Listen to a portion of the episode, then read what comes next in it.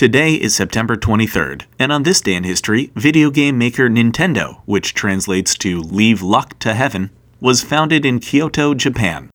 The gaming company loved by millions around the world came from humble beginnings. The company was founded as Nintendo Koppai by a man named Fusajiro Yamauchi. In Japan in the late 1800s, playing cards had been outlawed thanks to the government's belief that they led to gambling. The exception to the rule were Hanafuda cards, illustrated cards used for a variety of games in Japan. Yamauchi founded Nintendo Koppai as a Hanafuda card manufacturer and began creating his own handmade cards, which quickly gained popularity.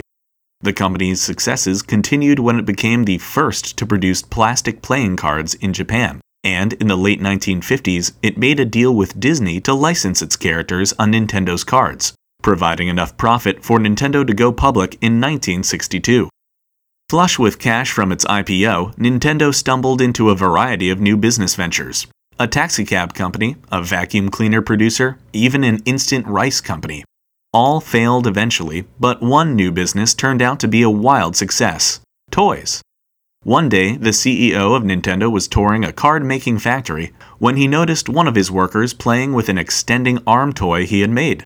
Nintendo released the toy under its own brand, and it became an instant success, setting the company up to produce toys and simple games for kids for the next two decades. Then, in the late 70s, Nintendo jumped on the video game bandwagon, producing several hits like Donkey Kong for other companies to port onto their own consoles. Realizing that controlling the entire gaming system from console to game would be more profitable, Nintendo released the Famicom, short for Family Computer, in 1983.